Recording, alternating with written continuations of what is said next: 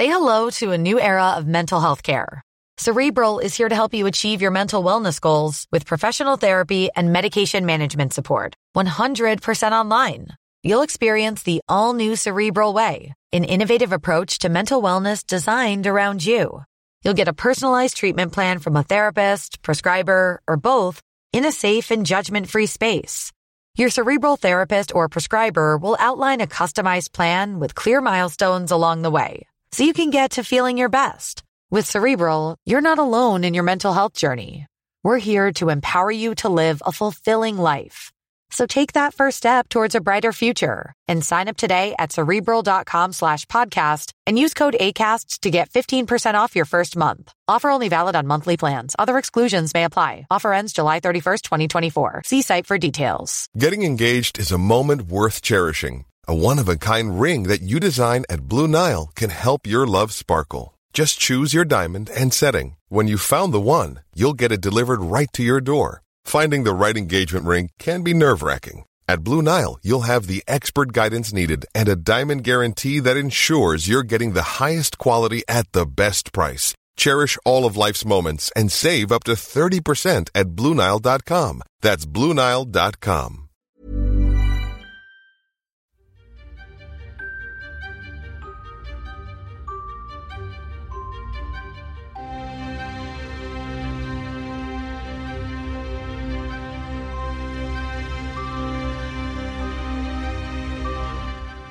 Welcome to Naked Reflections, brought to you from the Woolf Institute. I'm Ed Kessler, and each week I'll be taking an in depth look at the stories reported by our friends over at the Naked Scientists. What does the latest scientific stuff mean for the rest of us? Stay with us and find out. In the beginning, God created the heaven and the earth. And the earth was without form, and void and darkness was upon the face of the deep. And the Spirit of God moved upon the waters, and God said, Let there be light. And there was light. V'yomer Elohim yehi or. V'yehi or. That's the Hebrew of Genesis 1 1. I thought the opening of Genesis would be an appropriate way to start this podcast. A blinding light is our topic, and it's prompted in part by the lights of Christmas, the candles of Hanukkah, and just a few weeks ago, the brightness of Diwali. Yesterday morning, I was cycling with a friend who's a nuclear physicist, and we were blinded by the light when we turned the corner. He told me it reminded him about the blinding light caused by nuclear fusion. Isaac Newton was fascinated by light, like many scientists before and since, but he went further than most to find out and feel how it works. Here's Scott Mandelbrote quoting from one of Newton's notebooks in the Naked Scientist show, Chasing Rainbows. I took a bodkin and put it betwixt my eye and the bone, as near to the backside of my eye as I could, and pressing my eye with the end of it, there appeared several white, dark, and coloured circles, which circles were plainest when I continued to rub my eye with the point of the bodkin. Ouch. Don't try that at home. Newton went on to stare directly at the sun until he went blind. Temporarily, at least. A blinding light, indeed. With me to discuss a blinding light in a less graphic way, I hope, are Christopher Wadibia, Junior Research Fellow at Pembroke College, Oxford, and the art historian and friend of Naked Reflections, Dr. Ilaria Benocchi, who is lecturer in Renaissance and early modern art at the University of Manchester. Ilaria, I hope you didn't go as far as Newton in your researches for this podcast, but I imagine you've thought a lot about how artists have used pigment to represent light over the centuries. It's a pleasure to join you again. And thankfully, no, my job is quite safe just with books. But of course, light is a, a central theme in art history and a central concern of artists because light is not just what reveals something to the eye, so central in any of the visual arts, but also it's a metaphor itself. Light is sometimes the subject of art. So uh, you talk about pigments, and yes, indeed, one of the earliest ways from antiquity onwards to uh, represent light has been with gold. The gold is, a, is, of course, a precious material, sometimes with gold foils, for instance, in halos or in gold backgrounds in medieval altarpieces or with the mosaic gold tiles in the Byzantine tradition, for instance, in Hagia Sophia. So the shimmering light made viewers feel like the dome of Hagia Sophia was suspended. We have descriptions from the time. And of course, light is associated with gold because it is a precious element in our life is something that we constantly have in mind is something that religious term is associated with God, with Christ, with the revelation. And so there's generally always a positive association um, between light and precious materials and gold. But of course, light in the Gothic period is transformed once again. We have Abbot Suger as Saint Denis, the inventor of the Gothic and the beautiful stained glass windows, and even wrote poems about light coming in and bringing in the revelation of Christ. So light is instrumental in creating space and in filling it up. Then we have light as a central theme in Leonardo's studies. It is central to his study of atmosphere, is central to his scientific approach. You've cited Newton, but Leonardo, of course, was quite ahead of his time at the latter part of the 15th century, and a central theme of the Baroque. So Caravaggio's Calling of St. Matthew famously has a very interesting play of light along the lines of Christ and St. Peter's hand calling St. Matthew. So light is always a natural phenomenon, but also a metaphor. It's both the medium of everything we see and uh, one of the main motifs of art. That was a wonderful vista Ilaria. I wonder if we could go back earlier, Chris, and look at biblical times or New Testament times and the concept of the eye, for example, as the lamp of the body or blinding light. I mean, tell us a little bit about that. And, and I wonder whether any of that actually links into what Ilaria has been telling us. I would say when it comes to how this concept of light features in the New Testament, I think chiefly it's quite prominent. And generally speaking, you know, light is associated with God's presence. Um, it's also, there's this kind of juxtaposition in which light is viewed as good and darkness is generally viewed as bad. More specifically, it's light is related to confidence and security. You know, John 8 12, for example, which says when Jesus talked about, I'm the light of the world. Whoever follows me will never walk in darkness, but will have the light of life. And so I think within this scripture, you know, we see this concept of light as being this force uh, epitomized through the figure of Christ that challenges darkness. Darkness, perhaps related to concepts such as sin, such as suffering, such as, you know, satanic or demonic intrusions. I think one of the most prominent stories that I can think of, particularly as this podcast is called a uh, Blinding Light, is in Acts 22. Whenever Saul is struck by a blinding light from heaven, this process leads to him being converted to the way of Christ. And he goes from being someone who tracks down and kills Christians to someone who from a Christian perspective, is used as this central figure in promoting the gospel of Jesus Christ, the way, as it was often referred to then.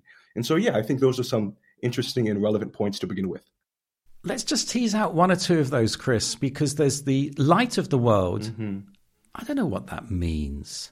And then there's the blinding light of this, uh, what's called the conversion of Saul or Paul of, of Tarsus. And of course, in the very word revelation. It's about revealing, it's about seeing, and the sense of what we're looking at as well as what we're experiencing. And so just unpack that a little bit for us, if you would. Absolutely. Well, I think one of the interesting bits that stands out to me from the get go here is there's almost this dichotomy of light in its cosmological context, the kind of macro scale, and light in the more material, earthly, practical context. And so when I think of you know the concept of jesus as the, the, the light of the world it's this notion that the world has been corrupted by darkness by sin and jesus comes into this world essentially it's the cosmological the spiritual interfacing with the material to promote very much this vision of reconciling humankind to god and so this is kind of what i would see as the macro level notion of Jesus as the light of the world. But on a more kind of perhaps micro perspective, this notion of the blinding light, you know, a blinding light oftentimes blinds, you know, naturally people or perhaps, you know, animals. And so it's more of a individualistic notion of light. There's this concept of they balance each other.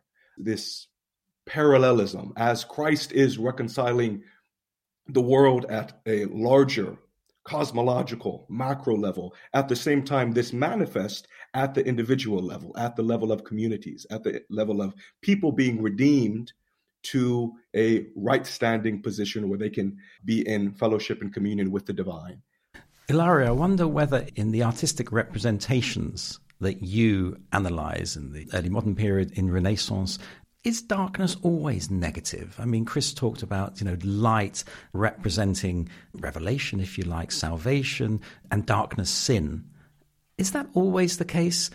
Well, it is a very good question. By and large, it is. However, in terms of pictorial skill, you have to think that being able to paint a nocturnal scene, which is something that starts to happen, particularly in the 16th century, in the 17th century, is a proof of immense, it's very difficult and is a proof of immense skill.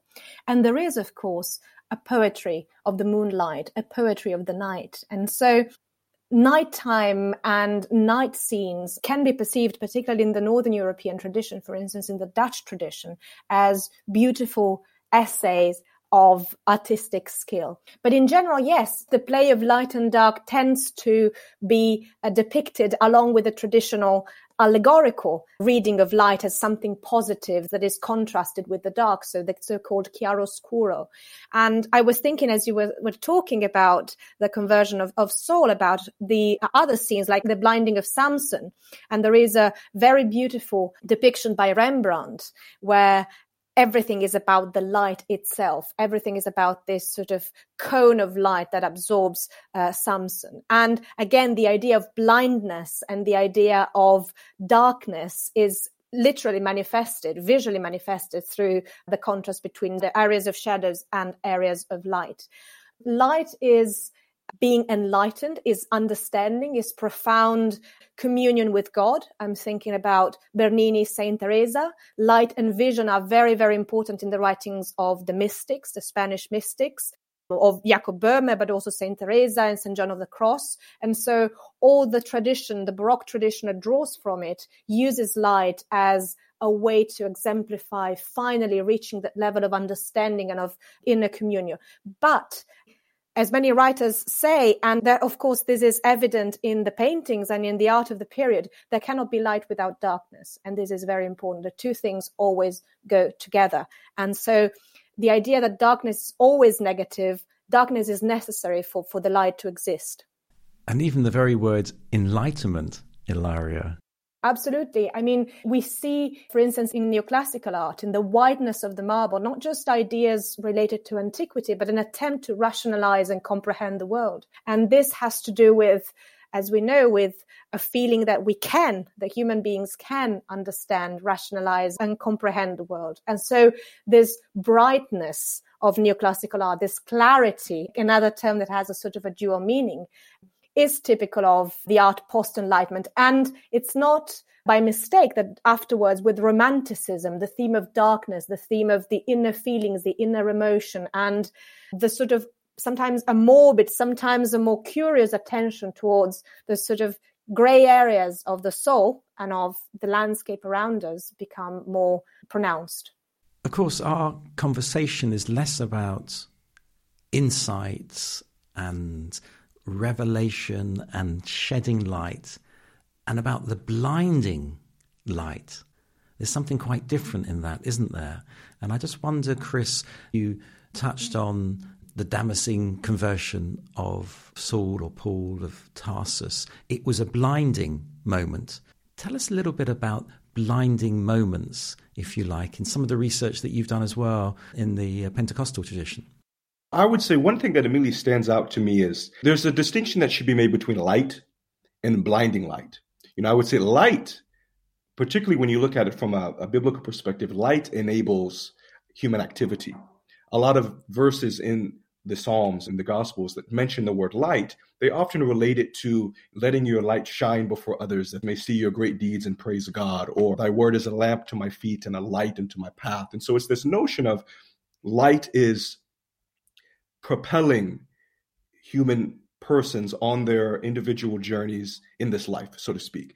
But when these verses say light, in this context in particular, it's not a blinding light. It's a light that inspires, enables, enthuses, and propels. But when it comes to a blinding light, I think blinding light biblically and theologically in the, in the Christian tradition is often associated with repentance. It's associated with this notion of reflection and repenting from activities that that God would perceive as sinful or unrighteous and willingly subjectivating or reforming your conductivity as a human to be on the path of righteousness within the sight of God, if that makes sense. Um, and in the Pentecostal tradition, it's very interesting how this concept of light perhaps informs notions of social behavior and, and, elements of that nature. So Pentecostalism, of course, it's the world's fastest growing Christian denomination.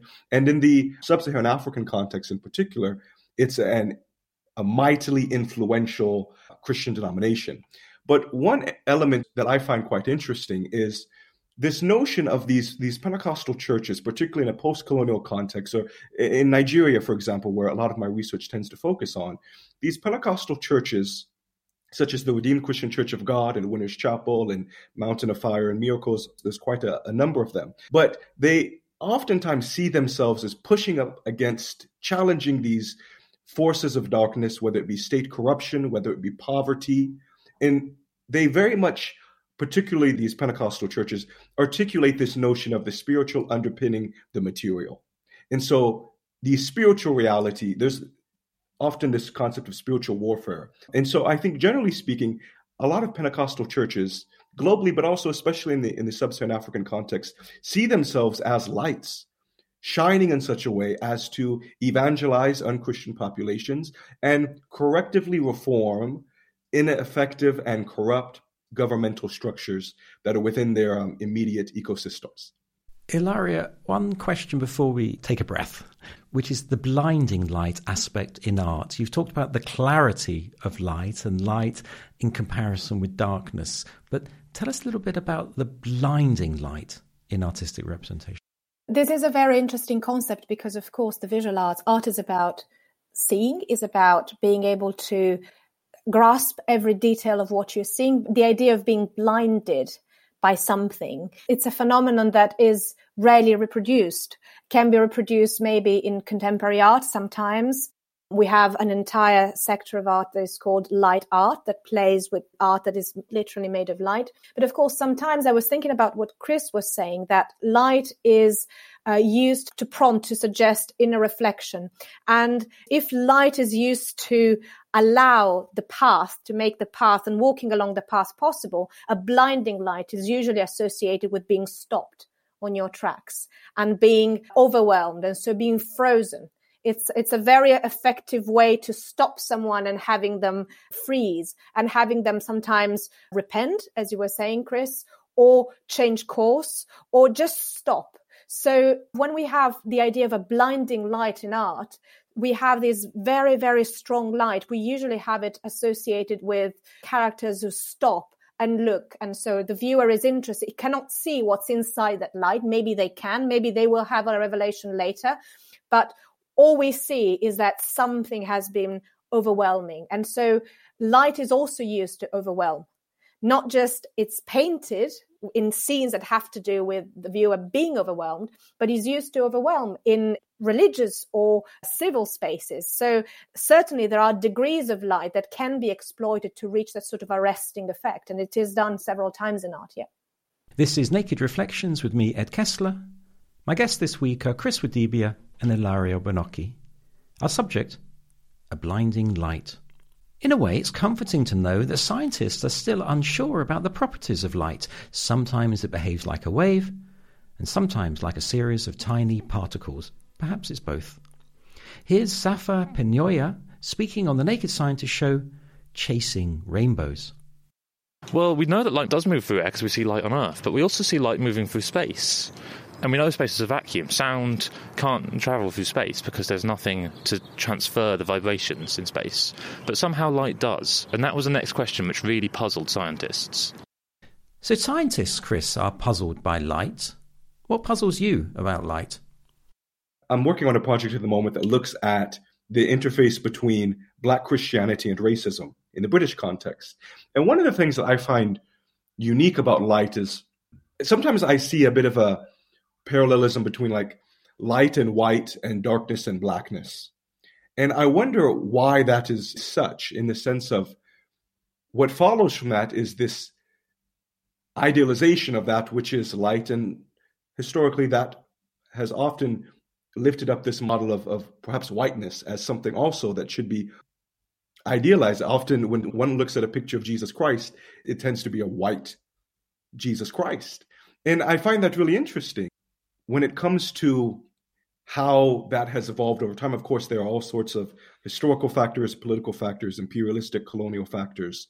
That being said, I think it's important from a theological perspective to challenge these historically held dichotomies, which liken light to white and darkness to blackness, as if there is something within blackness that is therefore morally corrupt or therefore subservient, lacking, deficient in comparison to that which is white. And so I think that's an important juxtaposition to, to challenge and to articulate more effective, accurate, and perhaps morally just notions of how light relates to darkness. It's interesting you say that, Chris, because I've also thought about Jesus, often depicted as this white, very white, man from the West rather than a Jewish Palestinian Arab uh, from the Middle East. And there are you saying, as a black man, how easily this is appropriated in terms of whiteness being good and, and blackness being bad. Of course, in artistic representations, Ilaria, are there many images of Jesus as a black man that you know? Not many, I have to say. And this is one of the famous paradox the idea that to make the figure of Christ more approachable and understandable. It has been represented as perhaps the common man of Europe. Very often, when we talk about art in, with a general term, is Western art, and which means European art. And then, of course, the association is with a certain type of image of Christ. But there were images of dark Madonnas, for instance, that were very interesting. That were also existed also in Mexico. I think Europe was a much more varied place than depictions might suggest. It had strong communities of people coming from all over the world, people coming from the Middle East, it had strong Jewish communities. So we have a very narrow view of what Europe must have looked like at the time, but from Shakespeare's Othello to some beautiful depictions of St. Moritz as a dark black man. In, for instance, I'm thinking uh, Matthias Grunewald, beautiful altarpiece with beautiful St. Moritz depicted as, as an African man, as a black man. There are some tiny windows in which we can sort of guess that Europe must have been much more diverse and so perhaps even more interesting to depict at the time than, than what we have today. We've talked about lights, we've talked about blinding lights. But what about fire? Why is it called the everlasting light? Is it another version of the same idea? There are a number of ways to approach this concept. The first that comes to mind would be in the book of Revelation and this notion that Christ would often refer to as the hellfire. Eschatologically speaking, individuals that do not gain entrance into heaven would therefore be sent to hell and they would be subject to the fires of hell. And so, you know, in that sense, fire is very much viewed as this, one could say purifying, one could say form of punishment, one could say negative force. But I think additionally, there's a scripture that I think about, a kind of characterization of, of God as, as a consuming fire. That would, of course, offer a more positive notion of fire within the deific context. I think that fire has been a concept that features prominently within historical, theological, and religious communities. And there are a number of perhaps properties that fire would bring to the table that can be leveraged to articulate, you know, various religious or theological truths. All the tortures with fire to the saints, to the martyrs, are favorite subjects in art and beautiful depictions that focus on pain, on the idea of destruction. And fire is very frequently used uh, to torture and to kill in uh, Jacobus de Voragines' Legenda Aurea, which was one of the main sources for the lives of the saints in the Middle Ages and the Renaissance and the early modern period. And still today, we have anecdotes about the saints that derive from the Legenda Aurea. And so, fire is something that destroys and something that, when is present, particularly in religious context, like in the case of the Mulier Amicta Solis, is very powerful. Only God can control that sort of fire. And so it's usually associated with moments of punishment or moments of profound revelation because man is considered still quite powerless before fire. I think on that note, Ilaria, when you articulate how fire can symbolize powerful revelation, I'm reminded of the story of Moses in the burning bush in the Old Testament. And God was speaking to Moses through that burning bush. And so fire can also you know, symbolize the presence of God himself. But it's interesting because it's almost a fire that consumes but doesn't destroy. And so there's this interesting sort of metaphor, but also a perhaps perplexing concept that is at play here in the sense of fire has the capacity to consume, but it also has the capacity to give life and give light. And very much God within this context is associated with this kind of perhaps dual notion of, of identity and capacity as well. I like very much, Chris, your definition of a fire that can consume and does not destroy, because this is precisely what happens to the saints who are tortured by fire. They can be consumed physically, but the point of fire and the point of their dying through fire, even for Joan of Arc, is that the most deeply held beliefs cannot die. So the most powerful instrument that nature can wage at the body, at the corporeal, another material body, cannot destroy the soul. So fire is very often used to show that something can consume, as you said, but cannot destroy what's important, which is the, the, point of many lives of the saints, life of the martyrs. And so it's very frequently depicted because it's the most scary, perhaps, thing that we can imagine. Absolutely. Did the ancient Greeks think that the eye gave out light rather than receiving it? For a long time, and from antiquity, it was believed that the eyes emitted a form of ray that captured the elements outside. But of course, once the Aristotelian theory of vision, called the theory of intromission, was integrated back into at least the Western understanding. And this is thanks to some great Arabic scholars. The perspective changed, and there was this realization that light bounced off objects and reached the eyes. This seems like a very scientific and perhaps marginal shift but it's terribly important for the visual arts. This is a time very close to Aquinas, Summa Theologiae, and the importance of Aristotelianism, at least in Western thought, and the theory of intromission and of vision is very central, is to give a new role to the senses and to our perception of the world as the first way of knowing it. To finish on a personal note, have either of you experienced a dramatic, blinding flash of realization that's changed your life? Would you like to go first, or, or shall I? You go first. it's quite dramatic in the sense of was there a blinding light? You know, was it my cooking in the kitchen, or was it something else? A blinding light that completely disoriented me, or something. But I actually think, from a professional perspective, when I started my PhD, I had no interest at all in being an academic. And I remember telling my supervisor and all of my academic mentors, no, I'm going to get my PhD and then do some consulting and make some money. But it was almost this ongoing process of a blinding light in the sense of I came to realize that this profession suits me well. I have a passion for it. And now I see myself very much committed to a life as a professional academic and researcher. And so it's about faith.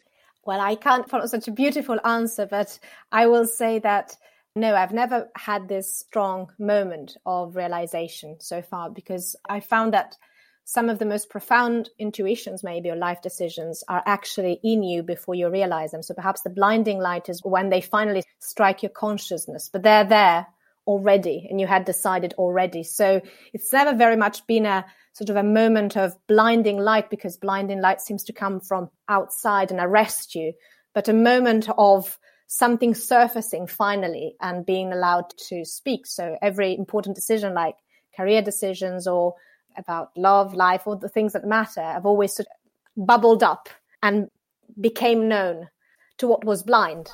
Revealing what's already there. Thanks to my guests, Chris Wadibia and Ilaria Bonocchi. And thanks to you too for listening. We started with a rather hair raising account of Isaac Newton's experiment with his eye, but I can assure you that no contributors were harmed in the making of this podcast. If you enjoyed it, why not look at our back catalogue of discussions? It's quite a resource. You may also want to check out other podcasts from the Woolf Institute or from our friends at the Naked Scientists. I'll be back next week with a new topic and some new guests.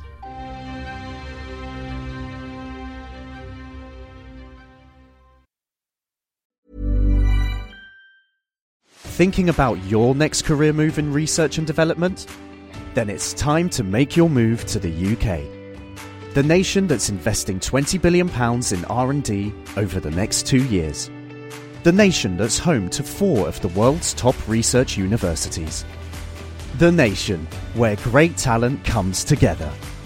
Visit gov.uk forward slash great talent to see how you can work, live, and move to the UK.